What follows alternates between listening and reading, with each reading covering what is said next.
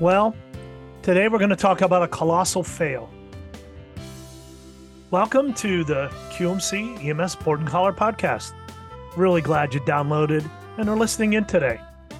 Welcome to the QMC Board and Collar, news and thought provoking discussion for today's emergency medical service professional. The Board and Collar podcast series is brought to you by QuickMed Claims a national leader in emergency medical transportation revenue cycle management and reimbursement consulting. Now, your host for today's Board and Collar podcast from QMC's business development team, Chuck Humphrey. So, what happened? Well, when the Centers for Medicare and Medicaid Services, or CMS, announced the Emergency Triage, Treat, and Transport, better known as ET3 model, as a nationwide demonstration program, I got to tell you, I was really excited. You know, when speaking with my colleagues in the EMS industry, I pretty much gushed how I was thrilled that finally the feds had gotten something right. I glowed about how this would be the next big thing in EMS. Finally, we could show CMS, Congress, the White House, and frankly, the entire world that EMS is more than the horrible quote unquote ambulance driver tag that we have all worn since the beginning of time. This was our chance in EMS to become healthcare providers just like everyone else in the healthcare loop. But stop. What the heck happened? Well, COVID happened and it delayed the implementation. And then the wheels literally fell off the proverbial bus, and everyone became so caught up in whatever it was they were caught up in. And a couple weeks ago, CMS abruptly, and I mean abruptly, announced that the model will just self destruct ending at 2359 hours on December 31st, two full years prior to what was supposed to be the demonstration period end date, ET3's going away. Happy New Year, not. So you'll recall that the ET3 model was a trial just shy of about a 200 EMS organizations across the country applied for the right to participate in the model. While there were complications in how it all rolled out, basically the program was to measure two things. First off, can EMS be an active participant in treatment in place?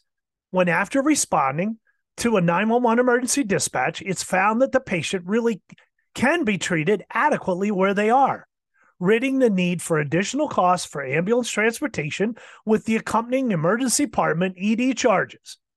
We all got used by force to telehealth, and with technology rapidly expanding, it makes total sense. Why not? The second thing that ET3 was supposed to test were are some patients able to be better treated in an alternative location other than an ED? Such as an urgent care center or a medical clinic or even a behavioral health center. After a prescribed period, these circa 200 organizations were then submit data to CMS, which in turn would report up to Congress for a review of how many potential dollars can be saved. And fewer crowded EDs could be realized if the demonstration program became a full fledged major change to the Medicare payment system involving emergency medical services. Sounds like a win win, right? Well, the EMS participants seem to miss the mark, and I'm really sad about that. Only a handful of those participants actually participated. At least that's what CMS says. In their minds, the program just sucked up too much time and resources to continue it. Basically, the Fed said something to the effect that they had better things to do with their time. You know, I got to tell you, that really just upsets me as an EMS field provider. This was our chance to provide that we aren't just stretcher fetchers. We don't just you call, we haul like we did in the 70s and 80s. We treat people. But in order to be paid, which is important, we must transport the patient from point to point. And the ET3 was our chance to show the feds that we can do more, save the Medicare program money, and still give the patient the care they need without the transport, or at least with a lower acuity transport to a location that doesn't cost them so much. But we dropped the ball. And why? Well, I think I know why. We got lazy. Come on, folks. You know, it, it, it, field providers just didn't like the technology that was needed to securely connect for telehealth. The decision making process of who needed to be transported to an ED versus to an alternate destination was troublesome in the world of, hey, it's just easier to transport to an ED. We didn't make good SOPs to cover it. We didn't plan accordingly and we didn't execute. And as such, opportunity lost. But you know what? It's not all on us to be blamed. I have a mountain, a mountain of personal blame to heap on the feds. Of course, the new administration in the White House had different initiatives than the last one. No, no joke there.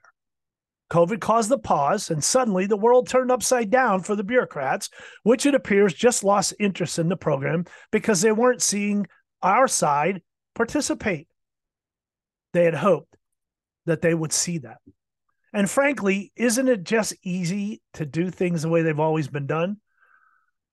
Uh, heaven forbid that we have to devise a new fee schedule for this ET3 thing. Plus, in my opinion, while politicians give lip service to their fears about EMS systems fracture points, I have yet to find a real initiative in Washington or at the state or local level that really wants to fix the payment system. Heck, why would we want to save money for a government program? Seriously, who cares about the lowly EMS industry, which really has but one effective national lobby organization, and that's the American Ambulance Association? Well, we're literally just a drop in the overall Medicare expenditure bucket anyway.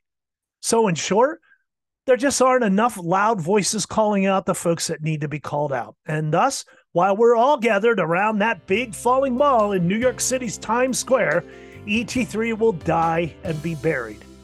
What a shame. Will anyone care? I'd bank on there being about as much luck with that as the long term success of the myriad of New Year's resolutions that will be made at the foot of that ball. But we shall see. Hey, that's all I have for today. I uh, hope you enjoyed my ranting and raving. Um, there's more of that if you want to check it out. Uh, we have uh, well over 180, I think it's somewhere around 190 different episodes for you to listen in on the EMS Board and Collar podcast. Choose the podcast channel of your choice, search us out, and enjoy what you can in listening to other episodes that we have out there for your educational purposes. So for now, hey, it's Chuck here, wishing you the best, and always remember be safe out there.